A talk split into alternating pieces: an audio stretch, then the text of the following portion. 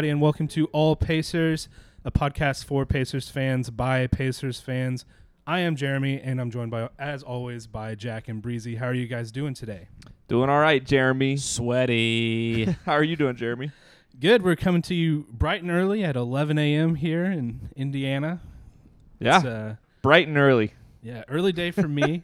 it's a groggy day. kind of rainy outside. It's not even bright. It's dreary and early. Yeah. Drury So- Lane. But yeah, we're here. The Pacers season is over.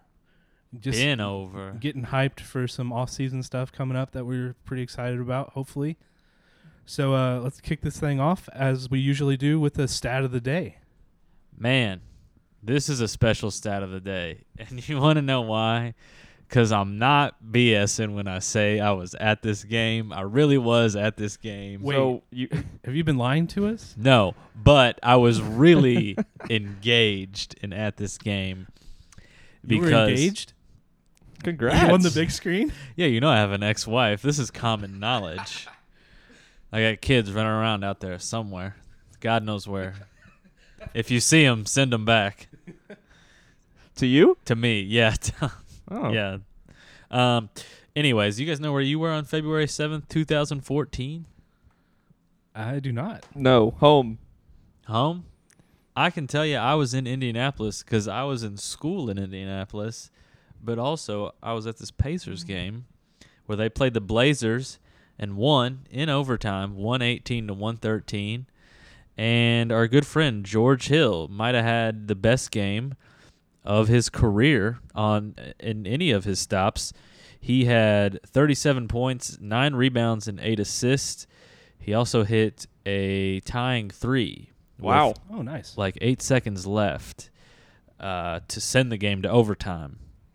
So he's 12 and 19 from the field, shot 11 of 12 from the free throw line. Just to tell you how different of a time this was in the NBA, and it was only barely seven years ago. Uh, the Pacers shot 13 threes in this game Jeez. and the Blazers shot 20. Uh, last night, the Blazers shot more than 23s in the first half in game three against the Nuggets. So the NBA has come very far. But on the other hand, you could have told me the Pacers shot 13 threes last season, and I would have believed you. that too, yeah, that's just that was just a Nate McMillan thing. for Hey, I went ahead and looked up this game as well that you're talking about. Uh-huh. Listen, who was on the bench for this, Jeremy? Uh, Earl Watson, C.J. McCollum, who played 12 minutes. Dorell Wright, Will Barton did not play, and Meyers Leonard did not play. Oh, Good. foresight from the from the Blazers there. Uh, also, you forgot to mention Kansas standout Thomas Robinson, Yes, who went toe to toe with Anthony Davis. played in with the, national Marcus championship the, game. the Marcus Markieff Morris twins in Kansas. Were they on that team? Yeah, they were Championship Kansas. team? I don't know if they were on the I don't think championship were team, on but they that played team. together. Oh, I thought Robinson was like a one and done. I think Robinson's junior or senior years when the Morris twins were th- coming in. How long have they been in the league? The Morris twins? Yeah, they've been in the league 10 years, right? I don't know. I feel like yeah, I feel like they were pretty old. When Robinson was a rookie, he was 21. Okay, so, So, he, he, would have come after his junior two year, or it looks like. three Yeah. years. Yeah. Uh, also, Dame Lillard had 38 points in this game. That's the only time that I have seen him in person, and uh, he was incredible. So Oh, hey, two friends of the All Pacers podcast played this game, two, or one of them did. One of them did not play. But CJ Watson had 14 minutes. Chris Copeland did not play, which was a joke. He should have started and played 40 minutes. over. George, uh, Paul George. okay.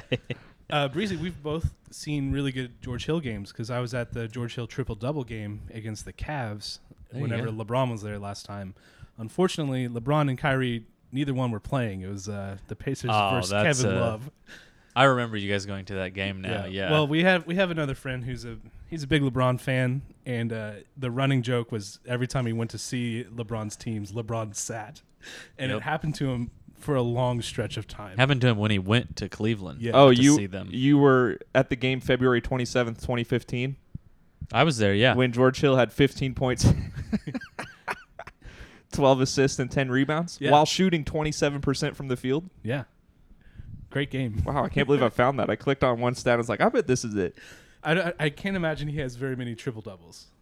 Uh, I, d- I, I didn't click on a triple double. I clicked on 12 assists Oh, in yeah. 2015. I was like, I wonder if this is the triple double game he's Yeah. talking about. It was. Uh, leading scorer for the Pacers off the bench, Rodney Stuckey. Yeah, I was a big Rodney Stuckey guy. You- I was, I was on board with him. You know, that seems like your type of guy, anyways. the Oshae Brissett kind of like pre-evolution. Yeah, just give me give me the guy off the bench who's going to contribute. He's not ev- and not everyone's on board with this guy, but I, I ride or die for those. Bit guys. of a spark plug. yeah, I just want to clear it up too. I don't think he's the pre-evolution of Oshae Brissett. yeah, but that's rude to Oshae. Prevolution. I understand what you're getting at though, and that that's hyper Rude to played, Oshae. man, All right, But- hey, great stat. The Pacers actually won that game. That's huge. Yeah. you don't get that very often. No. And that's not by design either, by the way. it's not my fault when I go to a guy's game highs and I click on his highest point total or his highest whatever total and I click it that the game is a loss. And People actu- think I do this by design. It's actually kind of strange because the Pacers don't have very many losing seasons, so that the guys are doing these and losing games, it's kind of weird. Probably because they weren't being a good teammate. Exactly. when you guys get on Basketball Reference, do you get a lot of fungus eliminator ads? I get a lot of weird ads, but I'm sure I'll have fungus I, I eliminator. don't ever pay attention to ads. I'm to the point where I can just kind of like block them out. Right now on there, I have a Bayer ad for some aspirin. Oh, Oh, and now it's Xfinity. okay. So there you go. So So no, no fungus ads. just Yeah, normal ones for I me. I noticed it because there was a big yellow toenail on this ad. It was really gross. And you know, does that mean I'm gonna have toe fungus in the future? Yeah. It I hope does. not, man. I hope not. They have the they have the MVP predictor. They also have a toe fungus predictor. All right, a little bit of podcast news before we get on to some NBA and Pacers news. Uh, big announcement here. Stay tuned. Next week we will have an interview with Jack and I interviewing AJ Moye from the 2002 National Championship IU team, Runner up. runner up. Exactly. we He wasn't clear that up. wrong though. I mean, they were in the national championship. That's true. That's true. It, but it almost felt like when Paul George said his MVP year when he came Right. third for MVP. Uh, so we're super excited about that. It was a really fun conversation. Uh, we did record that a couple weeks ago. So when AJ Moye mentions w- Russell Westbrook breaking the triple double record, that was happening in real time for us. yes. So Well, he talks about Domantas Sabonis. He was having a good game during the interview as well. And Yeah. we talked about that too. But yeah, So don't, don't ignore all that and just uh, also ignore the crying babies on both sides of the camera. you know what? Our producer tried to cut out a lot of that, uh, but you can still hear some of it. But yeah, it's a the great- crying baby filter is very expensive, Is that and an I don't get paid Instagram enough filter for or- it. Yeah, But yeah, that's a that's a really fun interview. Dude, it was so fun. So I hope you all go and listen to that. Also, at the end of today's episode, we have a, inter- a conversation with Tyler Smith from IndySportsLegends.com. So stay tuned for that. At the end of this one, it's another really fun conversation. Yeah, we talk about the offseason coming up, uh, his predictions. And I mean, if you're ever on Twitter, you see Tyler Smith Yeah. tweets about the Pacers. Um, he's an insider. He knows what he's talking about. So that's a lot of fun. It's a quick interview conversation. So check that out. All right, let's uh, get to some Pacers news. Uh, this week, it was announced Kevin Pritchard will be staying on in his role with the Pacers. Jack, how do you feel about that? Um, I'm okay with it. I, I think he has a good track record for making deals Yeah. in or for a team that doesn't like to make deals very often.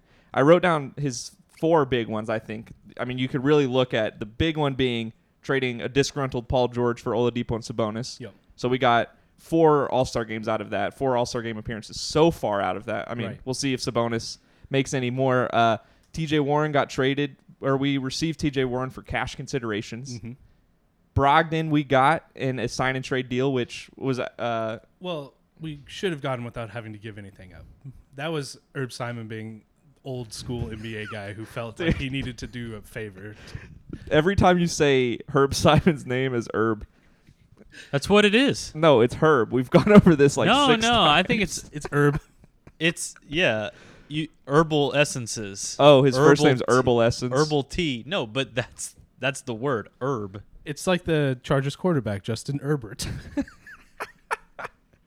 I saw a funny. I can only remember one at the at the moment, but it was a funny. Uh, like I, I don't know if it's on Reddit or what. You know, I don't know much about Reddit, mm-hmm. but it was people giving celebrities real names. Like Ti they said his real name on Google. It was like when you type in Ti's real name, it came up Texas Instruments calculator. Blah blah blah.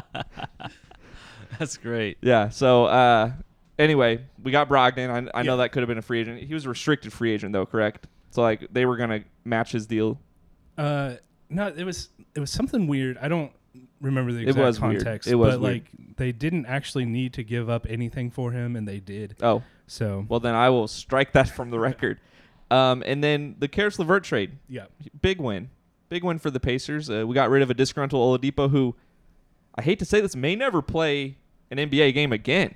I mean, I imagine he'll play again, but I can't imagine he's ever at, back at the level he was. Yeah. So which is really sad. yeah, and turns out he had a ruptured. Uh, his quad was still ruptured this Mhm. entire time too. So I mean, obviously, we wish nothing but the best for Oladipo. Um, we've we've been big fans of his on this podcast for sure. But that Caris LeVert trade was huge. I mean, Yep. he did have cancer. The Pacers stuck with he him through it. that, and he beat it. And uh, that's a great look for the Pacers. And I think Kevin Pritchard did good there. Yes, there are bad Kevin Pritchard moves. You can especially look at the NBA draft, Yeah, but he's made some good moves. So I'm okay with this decision to keep him around. yeah, I'm also okay with it. I was in the mindset where like if they moved on from him, I would have been on board, and if they kept him, I would have been on board. So I would, I'm I'm fine with it too. Mm. Uh, Um, thing to point out, I just realized there's a weird thing with uh, Indianapolis sports newcomers getting cancer. Chuck Pagano had cancer. That's true. Caris LeVert got cancer. Uh, so hopefully, Well, that's only two. That's only two. them. but it's hey, I can't think of any other cities where that's happened. Right. which is a good thing. Uh, it's like that Phineas and Ferb meme where it's a uh, Dr. Doofenshmirtz talking to somebody, and he's like, uh, "If I had a nickel for every time blank happened, I'd have two nickels." Which isn't a lot, but it's weird it happened twice. Okay, that makes sense. yeah, That I didn't know the meme at first that you were talking about. Uh, you know what? Phineas and Ferb was a great show. it was a great show. Yeah, It Pretty was su- wholesome. super fun to watch. Good it- songs. yeah. I think it came out when I was in high school, maybe. I And- I still get the Aglet song stuck in my head sometimes. What's aglet? It's the little uh, plastic thing on the end of the shoelace. Oh, it's- called an aglet. It's an aglet. They had a song about it. It was a great song. oh, it's educational, man. Hey, they're they're just teaching us more about our tennis shoes. Exactly. They teach you more about everything. uh, we haven't got any more news about Nate Bjorkgren yet. Has your stance changed on him at all? No, I, I don't think we'll see him back. Um, especially with Kevin Pritchard sticking around. I would bet he had a good conversation with the ownership. Uh, and I bet it had to do, or part of it had to do with the organization needs to make some moves. And uh, I guess I'm guessing he agreed because he's still around. So I'm, I would bet that Nate Bjorkgren won't be our coach next year, and I'm going to stand with that stance. Here's where I'm at, and I've seen this reflected by some uh, insiders on Twitter. Is that the Pacers are going to hold on to him unless they have someone like set to take over, like a name that they know is going to be successful. Otherwise, they'll run it back with Nate Bjorkgren because you don't want to risk it again with a with a, a new coach or someone you're not sure about. Which they were sure about Bjorkgren, but in hindsight, like how sure exactly were we? So I think unless they have a guy lined up that they're 100% behind, I think we'll see Bjorkgren again next year. Boo. That's not fun. Uh, Tyler Smith has uh, some good perspective on that at the end of this podcast too. So stay tuned for that. Uh, do you have any more Pacers news, Jack? Nope. Uh, quick whip around the NBA. Uh, any of these uh, playoff series intriguing you right now, you guys?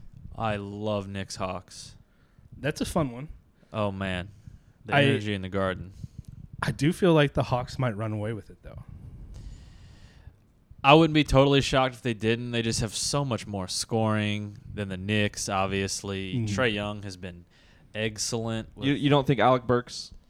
Alec a great Burks was excellent in Game One. I mean, he he was putting the team on his back. Uh, Randle, it, it kind of looks like the moment is too big for him right now. Unfortunately, I do think he looks like he's trying to force it a lot. Yeah. And he just needs to let the game come to him a bit more. there's been moments uh, in the second half of both games where it looks like he's kind of found his footing. So uh, Nate McMillan, though, give your credit to him. Yeah. He hangs his hat as a defensive-minded guy, and they've played great defense on a guy who's probably going to finish top five in MVP voting.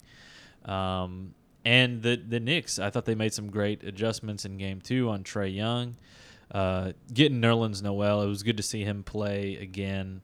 Um, I think he makes a big difference in those pick and rolls. He does. Also, shout out to Taj Gibson. Who would have thought if you would have told me in 2021 Taj Gibson is playing crunch time center For for, the four seed, Yeah. would not have believed you. Uh, can I run something by you guys? I had this idea that I think the NBA should take up this new uh, playoff format. Let's Okay. hear it. All right, so the first round stays at seven game series because I don't think they'll ever switch back to five. I wish So- they would. So, but so the first round stays at seven, unless a series a team goes down 0-3, then it's over. Okay, yeah, Oh. Because we don't we don't need another Bucks Heat game. Let's be honest. we don't. That's That's that series could have been over at 0-2. Milwaukee is so much better. Than Same them. thing if the 76ers beat the Wizards tomorrow, like just end it. We don't need a fourth game Yeah. because you get you get these guys resting, and then you end, uh, the series can get extended unnecessarily because the other team still wants to win. I just think if it goes down to 0-3, just go ahead and call it. It's gonna be three. The top three seeds in the East are all gonna sweep. They should at least. Yeah, I I think it's a great idea because you don't, and then you get you don't get all these blocks of games where you're trying to watch two at once, and it's annoying. Yeah. And I think it's something the league should look at. So we'll we'll get on this. We'll get a campaign going. And it's especially weird that these teams are sweeping because the Pacers aren't even in the playoffs. That's that's true. So how are they? Well, if they were if they were in the four five matchup, the Knicks would probably just be dusting them. You know, Randle would we wouldn't have this conversation. we Randle. we wouldn't. Nate Bjorkgren would not know what to do with. he wouldn't know what to do with Derrick Rose or Elfrid Payton. Yeah. Jeez. It's like, uh, Doug McDermott, do you want to go defend somebody? And he's like, no. All right. Well, we will have all sorts more news coming up for you in the coming weeks, leading up to the draft and some free agency. Uh, right now, there's not enough. There's not a lot of new stuff coming out right after you end the season and while the playoffs are going on. So stay tuned here. We'll keep you all updated. And stay tuned on Instagram at all.pacers and on Twitter at all underscore pacers for all the latest news and updates there. yeah. Uh, we got a fun segment though coming up, don't we? Yeah, we do.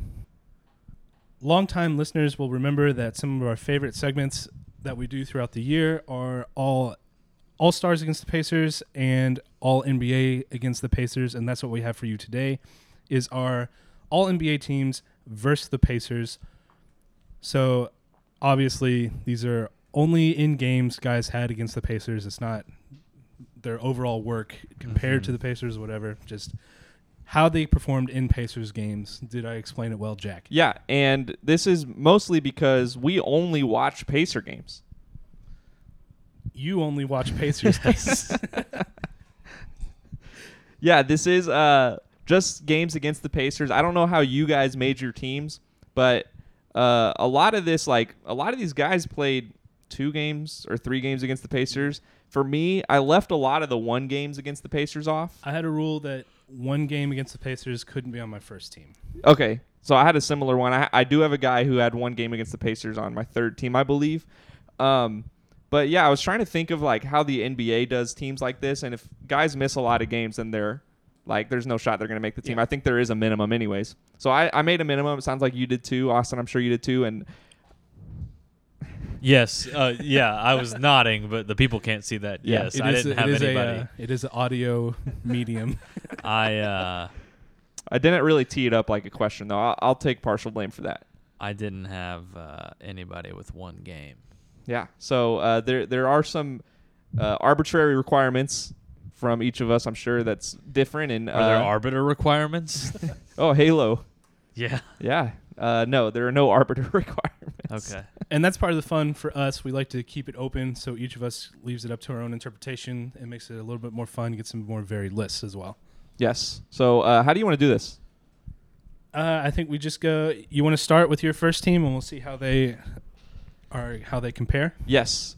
So first team, I went ahead and put the Wizards backcourt as my two guards. Tell you what, so did I. I tell you what. So did I. So they uh, so Westbrook averaged 27 points, 20 assists, and 18 rebounds in three games against the Pacers. And I, I didn't do this for any of the other awards, but Westbrook was my MVP versus the Pacers. Yes, I uh, didn't pick an MVP either, but I'm going to go ahead and give him MVP Yeah. as well. Um, and I'm not including stats from the play-in game. I don't know what his stats were at this point. Uh, I don't remember them, Right. but in the regular season, he did average 27 points, 20 assists, and 18 rebounds against the Pacers. And playing game playing game stats just disappear. Yes, They don't count to regular season or playoffs. that is a flaw in the system. I don't I don't know what the NBA is thinking with that, but um, yeah, they're just gone forever. Yep. So uh, yeah, Westbrook's my my first guard. My second guard, I have Brad Beal. Yep. 38 points, five rebounds, three and a half assists, and he only played two games against the Pacers, but both wins. hmm Um, so that's my backcourt, Yeah, and we all agreed with you. and we all agree. All right, that so was that, that was really easy. that was. Re- I feel like our first teams are going to be pretty similar, and then once we get to second and third team, it might it might get a little Yeah, we'll see. varied. So we'll see. I mean, in the past, we've had very similar lists. Mhm. I, I tried to think of how uh, I've done this in the past and change it up a little bit, but uh, we'll s- we'll see. So next forwards, do you want me to go on this one too? Yeah, go ahead. Okay. So I have first of all the Greek freak Giannis Antetokounmpo, Same. 30 and a half points, 14 and a half rebounds, 8 and a half assists, 2 and 0 against the Pacers. Are you laughing at the way I said it? Yes. Yeah. You didn't even try. Antetokounmpo. No. Ante- Antetokounmpo. You don't even. It's just, this is a. No, I say I say it the proper way. Antetokounmpo. I feel like Giannis Antetokounmpo. would know how to say his. Yeah, own I'll, we'll we'll call him up. I'm sure he's listening. Giannis, if you're listening, His brothers might be. why? Well, they don't do much else. Oh. they probably have their AirPods in on the bench. You know. Yeah, Uh, probably. Kostas and Thanasis, if you guys are listening, also please call in. We'd love to talk with you. And Yeah. Al- and Mainly Alex. just about your Is there an. Alex? also, I knew your names, so that's a big deal. That is a big deal. So th- there you go. NBA champion Kostas. Let's put Yeah. some respect on that name. Uh, and then my other forward, I have Kristaps Porzingis. Dude, same.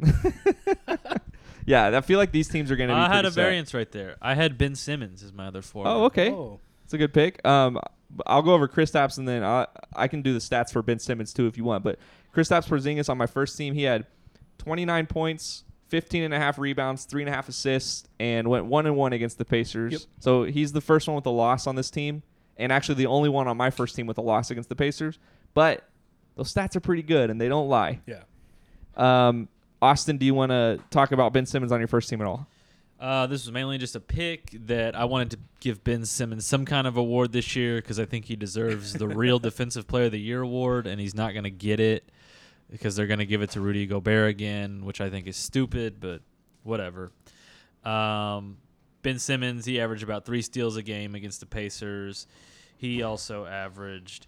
I lost the number. I have it right here. But yeah, give it to us. Here, I'll just I'll read it to you and then you can read it. Okay, so 19.7 points. He averaged 19.7 points, which is that's a lot. Uh, tw- ben Simmons getting 20 points on you, you must be playing some bad defense. 6.7 rebounds, 6.7 rebounds, that's pretty good. Probably because the they blew him out. 5.3 assists. 5.3 assists, that's pretty low, but probably because he was doing more scoring and they blew him out. Yeah, and then like you said, two and a half or 2.7 steals. yeah, so we'll round that up to three. And just being an overall effective defender. Everything Ben Simmons does, this is real. It doesn't show up in the box score. So but yeah. this but this does. These steals, stats show up in the box do. score. Yeah, steals do. You got to get some advanced stats to get kind of some of that other defensive Um, stuff. and three rounds up to five, which rounds up to 10. That's right. So in a way, 10 steals against the Pacers per game. They went two and one against the Pacers this year too, while Ben Simmons was playing. Respectable. Yeah. Although if you're the Sixers, you would have hoped to go three and oh. zero. Yes. But Ben Simmons was out the game that they lost. Can you take that away from Ben Simmons? Should should he have made your first team because when he was the only player without Ben Simmons, they lost to the Pacers. When Ben Simmons was the only player without Ben Simmons. I mean, without what did I say, without Joel when Joel Embiid was out against the Pacers, Ben Simmons was playing. Okay, you really butchered that. Yeah, That let's let's leave him on your first team. yeah, just forget that. All right, we'll, we'll move strike on. that. We'll edit that out. Hey, Ben producer. Simmons is on my first team. He is a forward along with Giannis. okay, All right.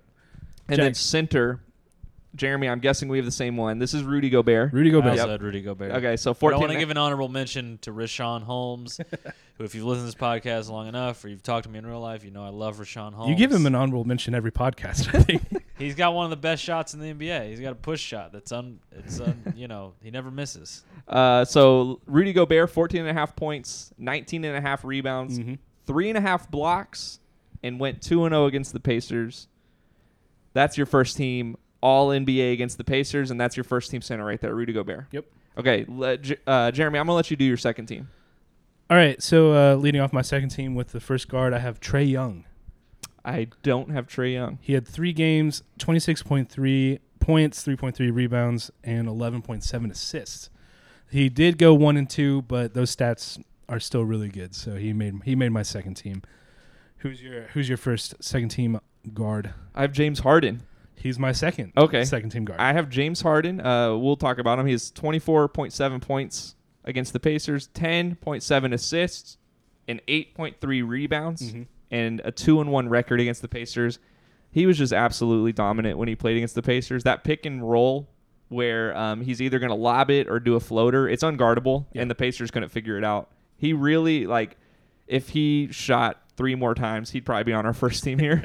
but I mean, it, it really was unguardable, and that's the biggest reason I had him on this team. With I mean, he's a borderline first teamer against Yeah. the Pacers too. So James Harden, your or my second guard. Yeah, you said Trae Young and James Harden, correct? Yep. My second guard, I have Ben Simmons here. I actually put him as a guard. Um, 19.7 points, like I said, 6.7 rebounds, 5.3 assists, 2.7 steals, two and one against the Pacers. All right. Ben Simmons did not make my list. So Oh, There you go. All right, with uh, my first forward on the second team, I have Karl-Anthony Towns. Okay. If you follow the NBA this year, they changed their voting rules, so some centers are eligible as forwards, which is really stupid.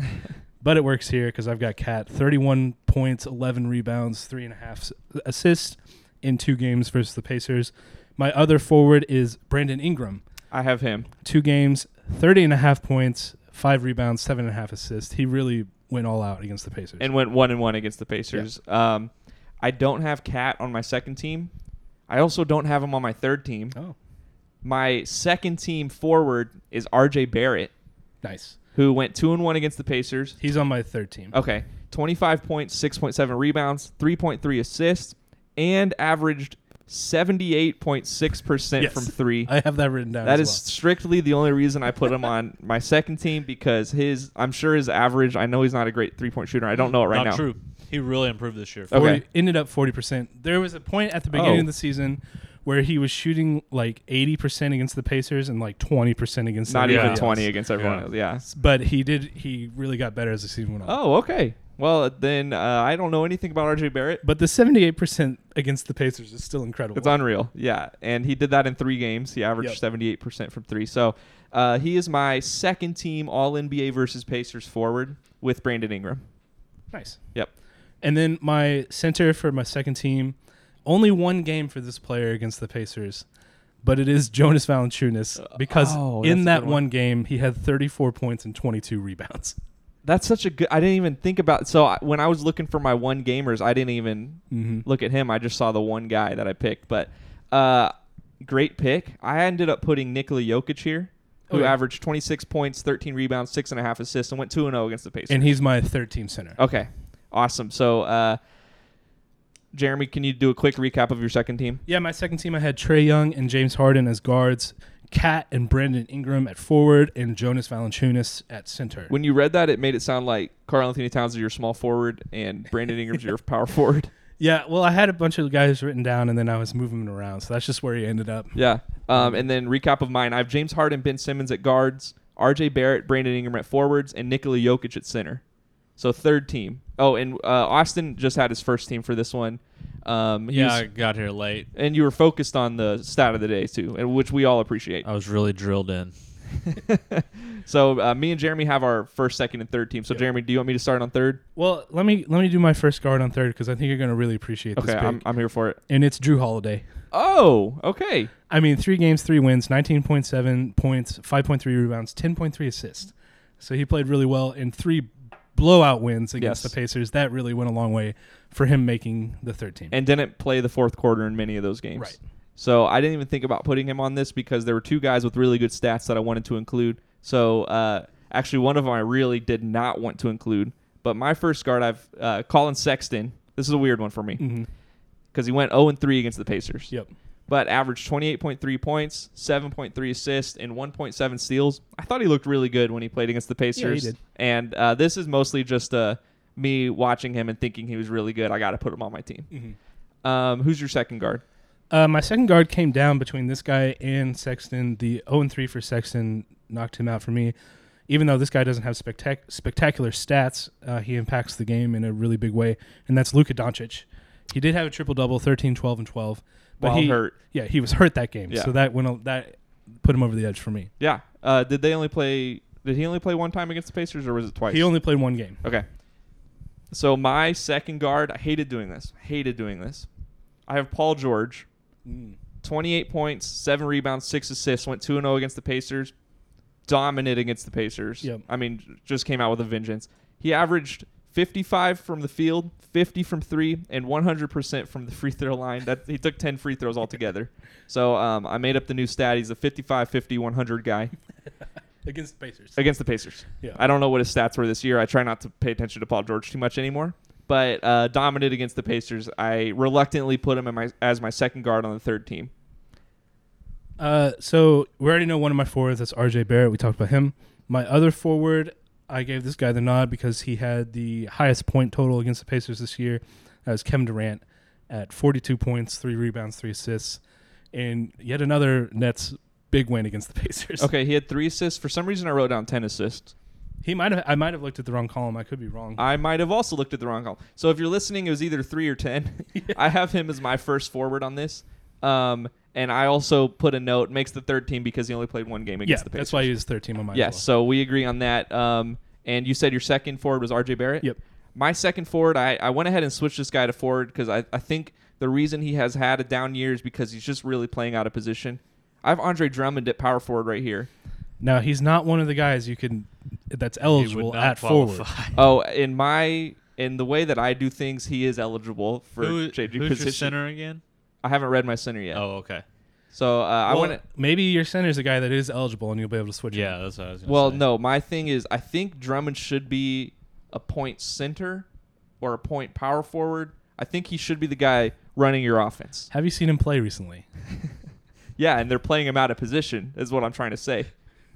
He makes a good point for He's- his point. Well, I, I think they're playing Anthony Davis out of position. You switch those guys. I'm just saying, look, when your second and third best players are LeBron and Anthony Davis, y- like you're just doing something move wrong on. as a Go to coach. your- what's In your, that who's your center? order, Move or- on. Get out of here.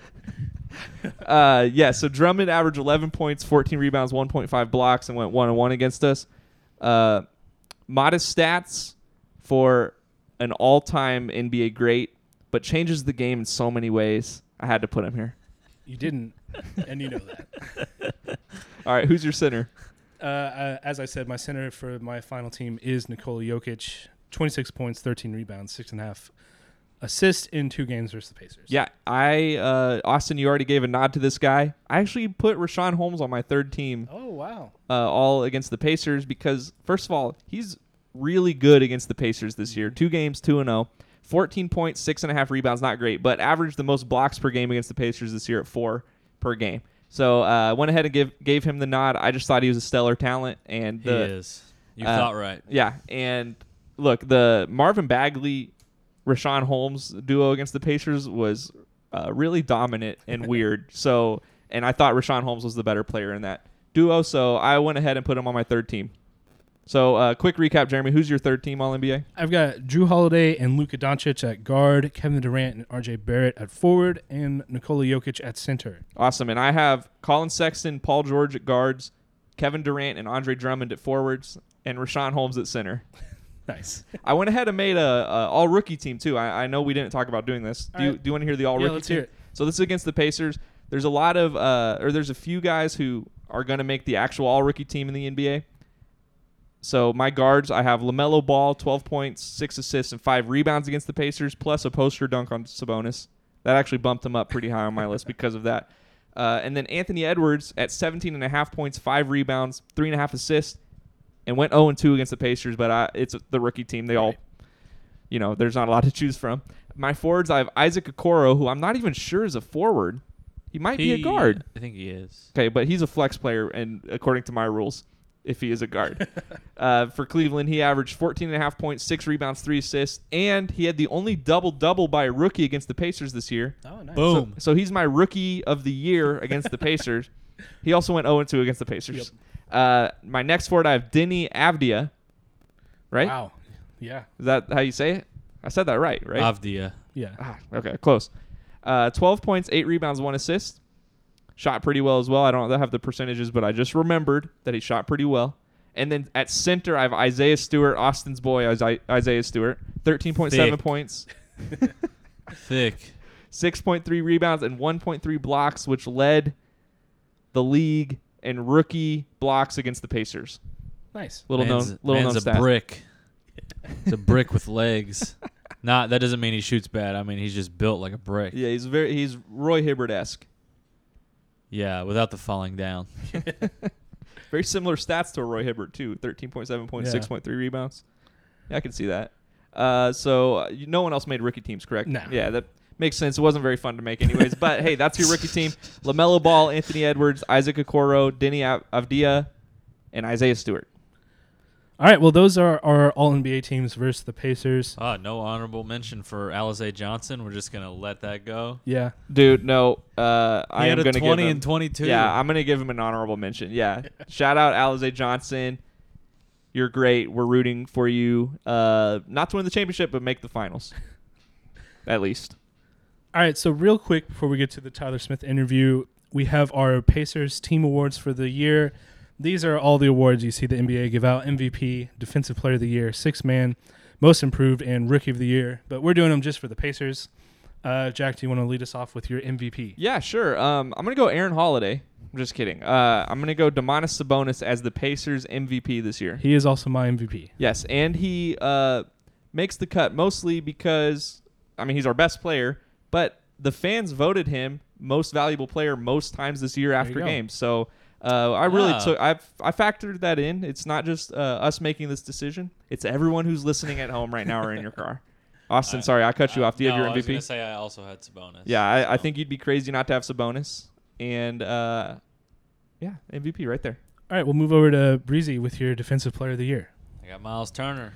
My, Miles Turner, same. Uh, I also have Miles Turner. Nice. uh, you'd be crazy not to have him as your defensive player of the year. Yeah. TJ Like- McConnell puts up a pretty good fight there. yeah, though. he's second for sure. Pesky. yeah, yeah. and led the league in total steals. Yep. And Turner led the league in, in blocks average for the second time Right. in his career, Technically, yeah. 3.4. So, oh, does he not qualify? He does not qualify. Well, he he did win the award. Did you see that? Oh, Be- he did. Yeah, because they said if he played six more games, the NBA has done this in the past. If he played the six more games to get to the minimum, then he still would have averaged more blocks per game than Ah. Gobert. So they gave Cool. Miles Turner the blocks All champion. right, that's nice. Yeah. Nice. Very nice of them. Yeah, very kind, very kind of the NBA.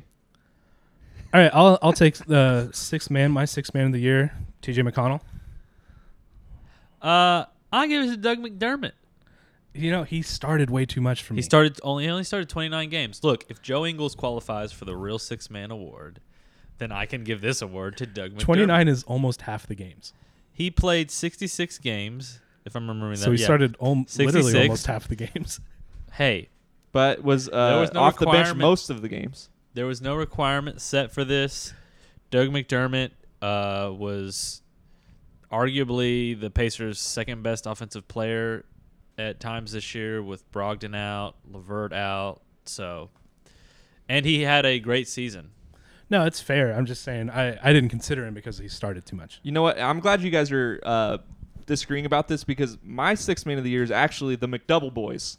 I gave it to both T.J. McConnell and Doug McDermott. Boo, that's a cop out. I did. And Has anybody ever shared that award in the real NBA? I doubt it. No, I probably not. So. Also, you you still need to stop calling him that. No one else calls him that. Hey, the it's A ba- McDoubles. it's a bad nickname. no, we get like s- like one more month to call them that because one of them won't be a Pacer next year. We'll see. Or We'll s- both. We'll see. see Or what both. happens. All right, Jack, back to you with your most improved player. Most improved. I gave this to T.J. McConnell. Okay. Um, I thought he was a real presence off the bench, and uh, I mean, based off how he played last year to this year, first of all, he made Aaron Holiday irrelevant. Really stole those minutes as backup guard. Became the first guy off the bench most games, and Mhm. one of our most important players in most games as well. Um, really pesky. Really learned how to harness his steal ability, um, sneaking behind people in the backcourt, stealing the ball. I just loved what he brought to the team as a as a creator, and uh, also shot some threes this year. And I, I don't want to leave that one out and hit those threes. Yeah. So, uh, Jeremy, what about you? Uh, my most improved is Oshae Brissett Of course. because I don't know, I don't see how you can start the year in the G League and finish the year scoring th- over 30 points multiple times. Uh, And- see, I'm gonna quabble with that because I don't know if he qualifies. Get out of here. He did. He had nothing last year to improve from. No, he started. In the, Toronto. he started in the G League and he's ended the year playing big minutes for in the NBA. And Did played, they ha- he played for the Raptors last year. Yeah, he was in the Raptors last year too. Did he play games? Nine, I exactly, improved, most improved. Okay. Great point, Jeremy. Okay. So last year he played 19 games for the Raptors, averaged seven minutes, 1.9 points. Um, so compared to his 10.9 points this year, jumped up nine points. how many games did he play this year for the Pacers? 21. Started 16. Okay, I got to quabble with that too. Get out of here. His three point percentage jumped from 20% last season to 42% this year. His rebounds changed from 1.4 last year to 5.5 this season. Jack, thanks for making my argument for me. I This is mean, great. you know me. I'm the biggest Oshae Brissett fan on this podcast. uh, his field goal percent from t- from uh, last season with the Raptors was 36 percent. This season was almost 50 percent. Oshae Brissett, man, good pick right there. thank you. Love that. And that was your most improved player, correct?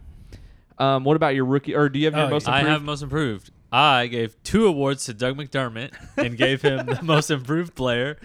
Uh, he took his points per game. Just some quick baseline stats here. Took his points per game from 10.3 to 13.6. Um, a lot Uh, of that had to do. He Oshae had a three times larger jump in he points. he went from nothing to something, but what nonetheless. Uh, his two point percentages went up from 55 to 64. Um, his offensive rating, the highest it's ever been in his career at 121. Uh, here's a big thing about McDermott this year his shots at the rim went way up. Uh, he last year he only took about 26% of his shots right at the rim from zero to three feet. This year it went up to 40%. So last year and, and even years before, you're thinking Doug McDermott coming off a lot of screens, big catch and shoot guy. This year he was actually getting the ball in his hands, getting to the cup. Um, 57% of his shots were two pointers this year, which also obviously went up uh, in made percentage. Um, just a great season from him, I felt. Should have been a Boston Celtic uh, in that Gordon Hayward trade, which Yeah. they didn't accept. But, uh, you know, really kept the Pacers afloat with his offensive presence. Uh, he still is not really a good defensive player at all. Um, but I gave him most improved. I was debating between him and Miles Turner. And when I dug into the numbers for Turner, he really didn't have that good of an offensive season at all. He kind of regressed in almost all of his shooting numbers besides right at the rim, which is good. You want your center to be good around the rim. Um, and he took that up to the highest percentage it's ever been. But uh, and obviously defensive. This might have been his defensive best defensive season yet. Um, but I went with McDermott. Felt like there was the most improvement from him. Creighton McDermott looked like that a lot this season. When Yeah, there's I don't know how many times this year. I don't know if there's a way to figure this out, but seemed like he led the team in scoring many many times this year, Mhm. and um, was our second and third option for a lot of games too. So Mhm. yeah, that's that's a good pick right there. We all had different ones. Yeah. That's fun. There's some parody. Wow. no, All right. not parody. Uh, finally, is the rookie of the year. Breeze, I'll let you start on this one. So, is this like their first year playing for the Pacers rookie? You got to be a rookie, rookie. rookie, rookie. Austin, it's all up to you. You you make your decision. We're Uh, not. if it's first year for the Pacers, it's definitely Caris LeVert. Uh, but I think it has to go to Kelan Martin, right? He's not a rookie. He's not a rookie. God, I thought Oshae Brissett was a rookie. The Pacers have any? That one guy got in the dunk contest. They have two rookies. Yeah. so That. So you're going with that one guy. I'll go with Cassius Stanley. He was on TV. All right, Jack, you're rookie of the year. Well, I also went Caris LeVert. I didn't realize the rules, so my second choice was going to be Kelan Martin as well. I'm pretty sure he I'm kidding about that. he played last year, right? Yeah. No, Kelan Martin did play last Yeah. season. Yeah, he was on Minnesota. Um, I went ahead and picked Cassius Stanley for this because it came down to Cassius Stanley or Amida Brimah. And let me tell you why you're wrong and why Amida Brimah is my rookie of the me. year. If you look at their per 36 minute stats, which gives you a better look at how they would play in an entire game, all of his God. stats are better than Cassius Stanley. right, I'm looking this up. So he's got 16.1 points to Cassius's 13.9, uh, almost 10 rebounds to Cassius's uh, 7.7. Just a, just a better player all around in the, the per 36 minute stats. Did you even say he had 6.2 blocks per 36? I didn't, I didn't need to. It spoke for itself. I got to look up Cassius Stanley's 36. So Cassius Stanley per 36, 13.9 points. Oh, here comes another ad for hair loss. Uh oh. You're going Popping bald. eye. must be You have nasty feet. you're just a no you're a nasty troll. toenails.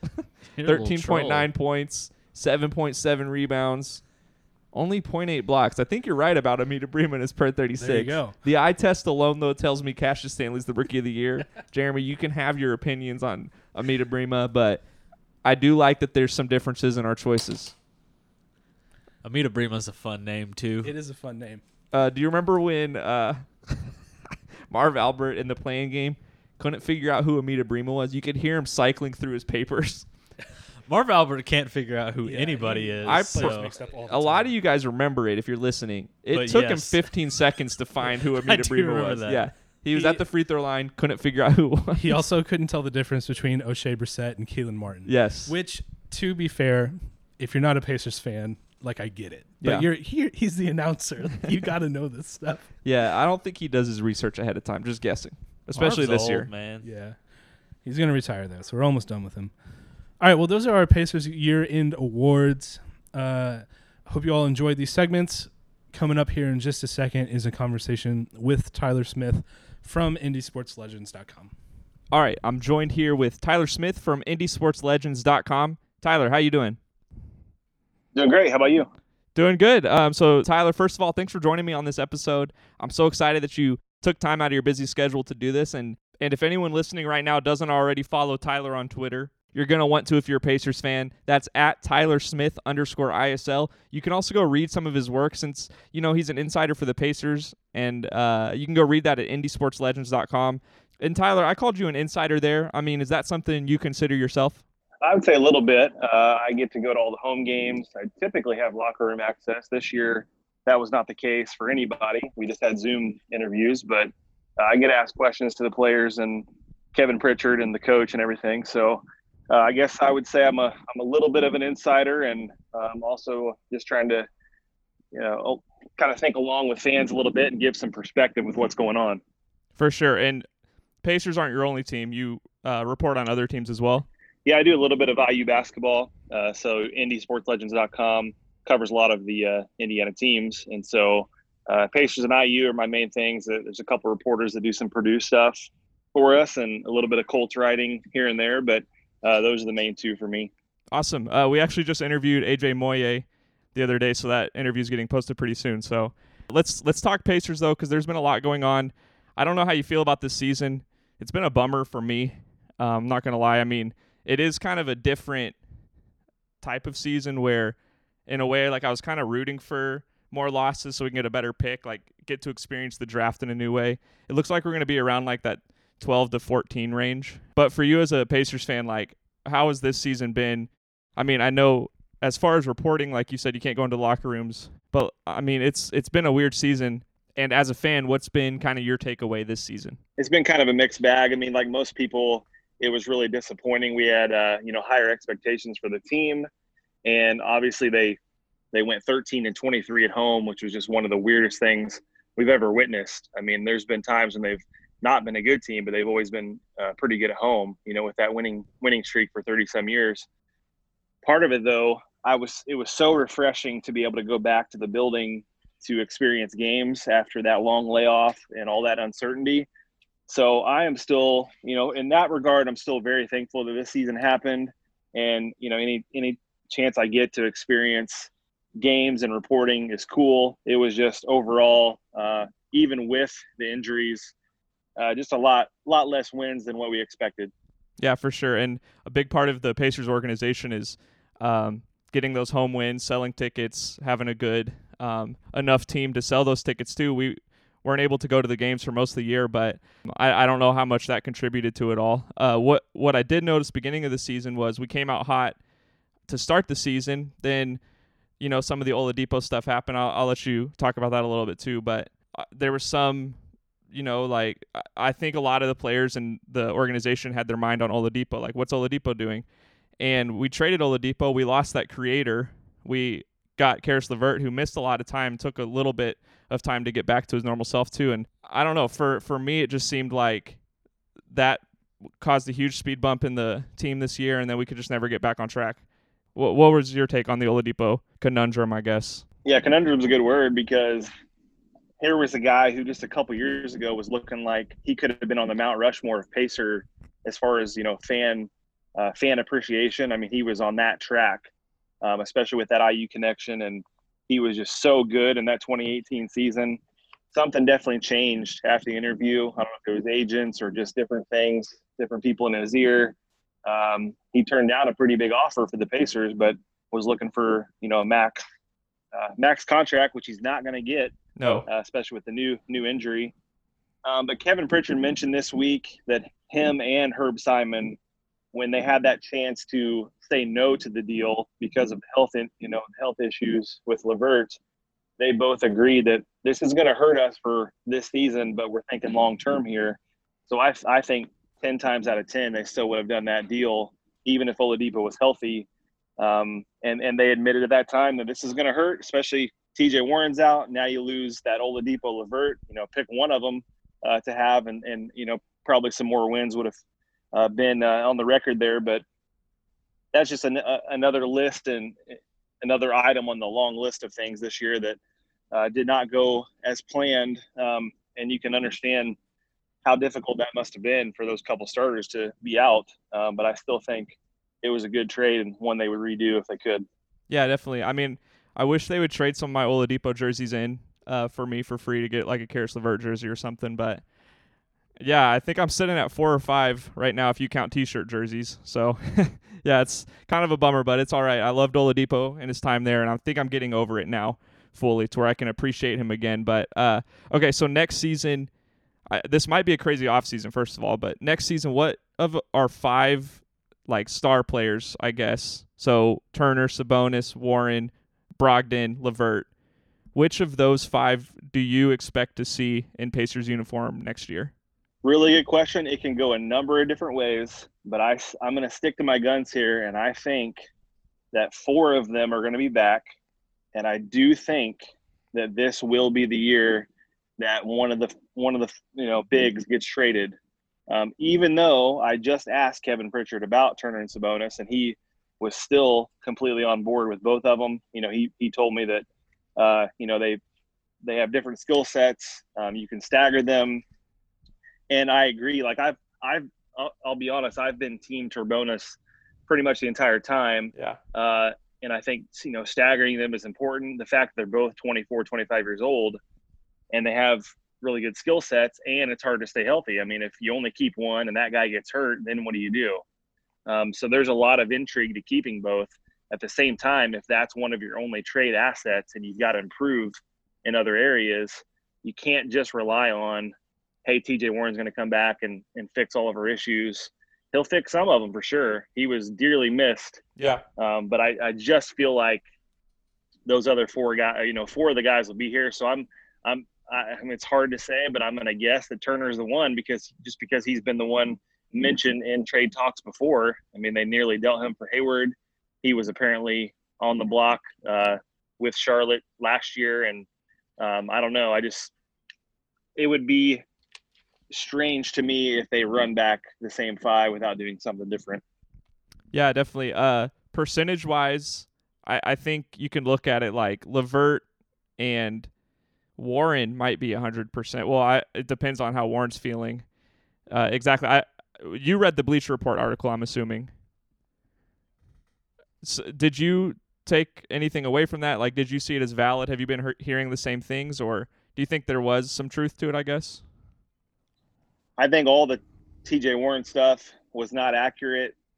Uh, TJ was he called it ridiculous, and he was very adamant about it. Um, but I do think when something like that comes out, I don't think we can dismiss it and say it's 100% false. I think there's got to be a little bit of truth to that. And even Kevin Pritchard, when he was like, most of what you read was BS, well, that still doesn't mean all of it. I mean, there's still a little bit. And, and before the Bleacher Report thing was the Woj Report.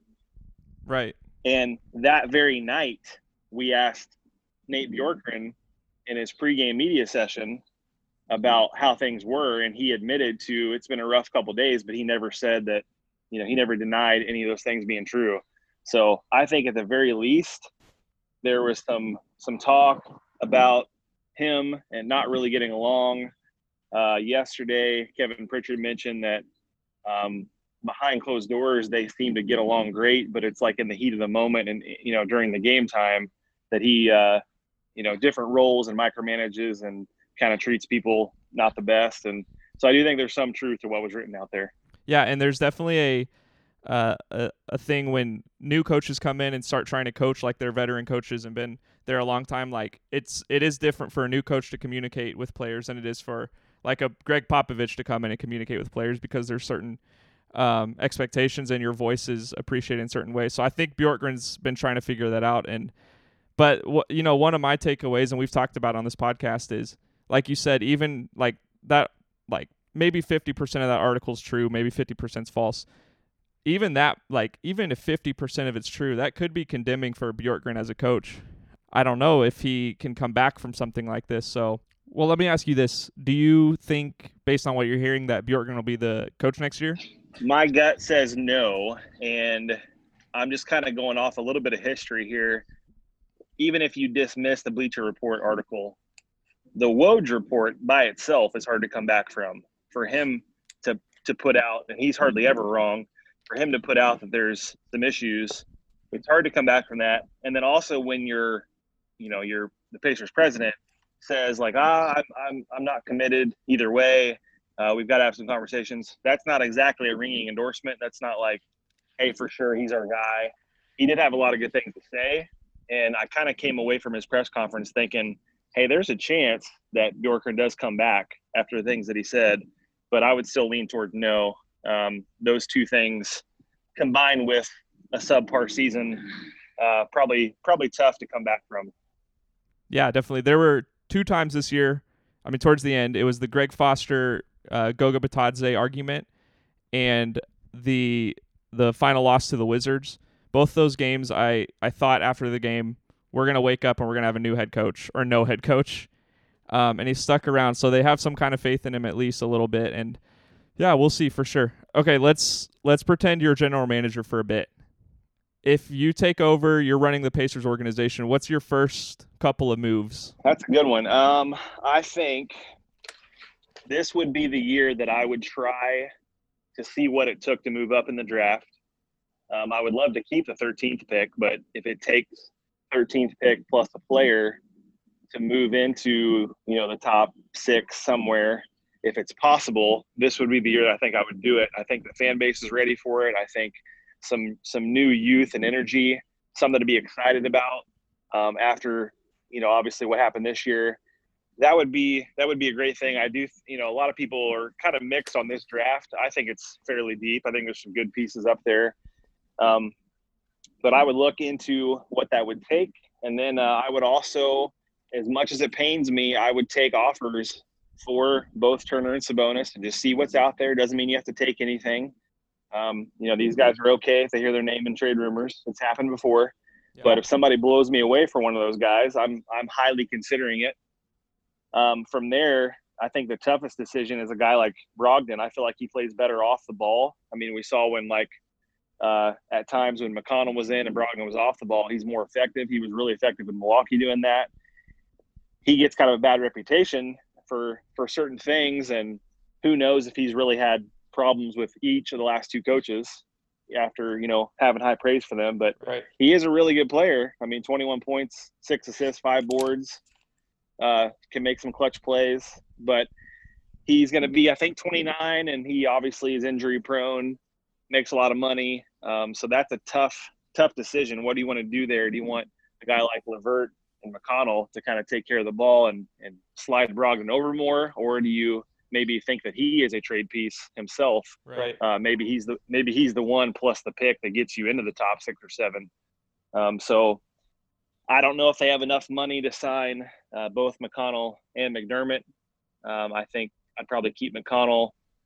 Plus, I think he would uh, cost less. Um, but other than that, man, I don't know as far as uh, free agents how much I need to look closer what they're going to have. It's not going to be a ton of money available, um, but I would see what I could do in trades and in the draft. Yeah, I'm holding out hope uh, for DeMar DeRozan to come to Indy. I don't think it'll happen, but and that happening, and then moving T.J. Warren to the four, and moving. If it was me, I'd try to move Miles Turner in a pick or something and move up in the draft. I don't know what pick the Warriors will have. I think there's a move there where we could get Miles Turner and another asset or something and get James Wiseman in a pick or something. I I don't know. I, I just think Miles Turner has so much trade value right now um, that it would be crazy to not explore it for sure. And I, I think you're right with that. Let's talk about your favorite Pacers all time. Like if you have to make a top five Pacers roster or p- top five Pacers that you love to watch or just best players ever, uh, who's in your starting five? All right, so which one do you want? My favorites or the best? Let's go your favorites. Okay. So my favorites, I'd put Jermaine O'Neal at the five, and I would probably put David West at the four. These are just my favorites to watch. Yeah. Um, definitely Reggie at the two. Uh, and okay, I'm going to say this, and I'll probably tick off about half the fan base, but I'm going to say PG 24, not Oh. PG 13. Okay. When Paul George was number 24, he was incredible. One of the most liked players to root for. He was great with media, great with the fans. And obviously, something changed when he changed his number and some stardom went to his head, and then Larry Bird stuff happened. Yeah. But really, really liked Paul George when he was 24.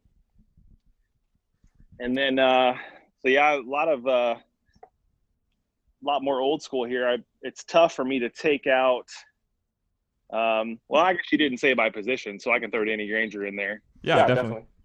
Yeah, Danny Granger would be on that list, and then obviously there's some close honorable mentions. You know, the the 2018 Oladipo and um, thinking, you know, obviously like Mark Jackson and those guys would be honorable mention, but that would probably be my five favorites.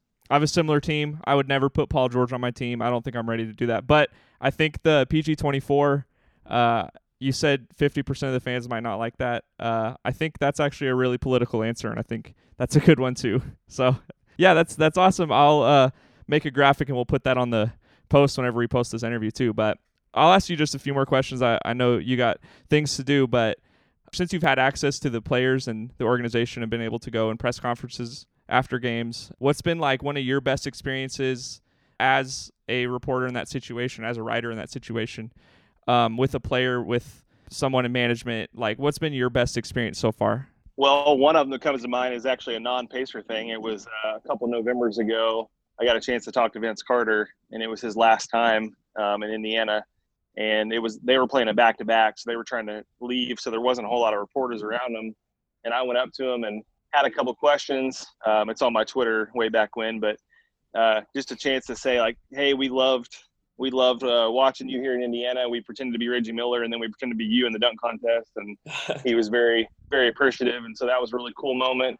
Um, when I first started doing this seven years ago, that's when the Pacers were the one seed uh, before everything came apart, and then PG got hurt the next year. But that was an incredible experience. The playoffs with Miami. Uh, there was a time when uh, Roy Hibbert was would play Call of Duty really loud um, after wins, and uh, uh, David Benner would have to go over to him and, and treat him like a child. Of course, he's like seven foot, but he's like, Roy, Roy, I told you, you got to turn that down. And uh, we're doing interviews now. He's like, just one more. so that was a fun experience. And then uh, a couple years ago, when we first got uh, Jeremy Lamb and TJ McConnell, those guys were hilarious in the locker room, always joking, always pulling pranks. Um, Oladipo was always singing. Um, but Lamb and McConnell would have all these jokes. And one time when uh, the TJ Warren, uh, or yeah, it was TJ Warren, Jimmy Butler near fight in that game. Yeah.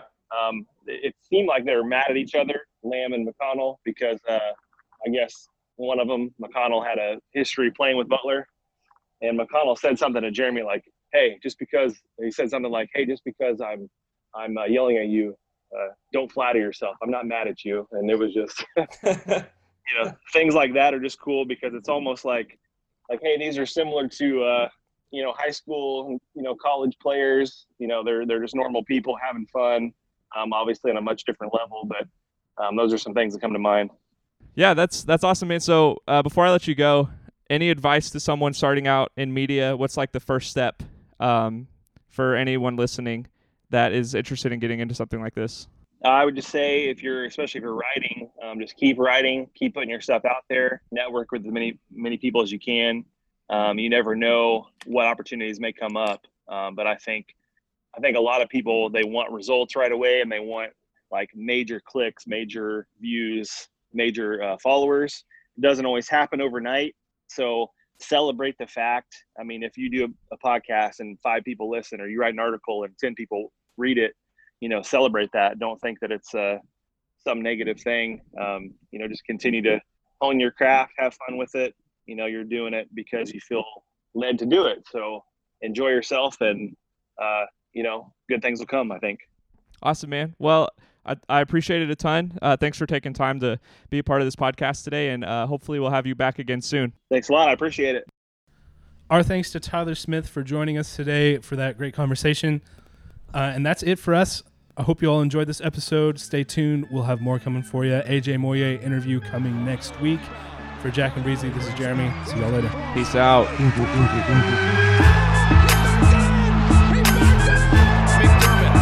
Brogdon for three. Malcolm Brogdon! And the Pacers lead by two. Sabonis says, You want me, Joel Embiid? Come get it, because I'm going to give it to you. Are you kidding me? Sabonis brought it to him.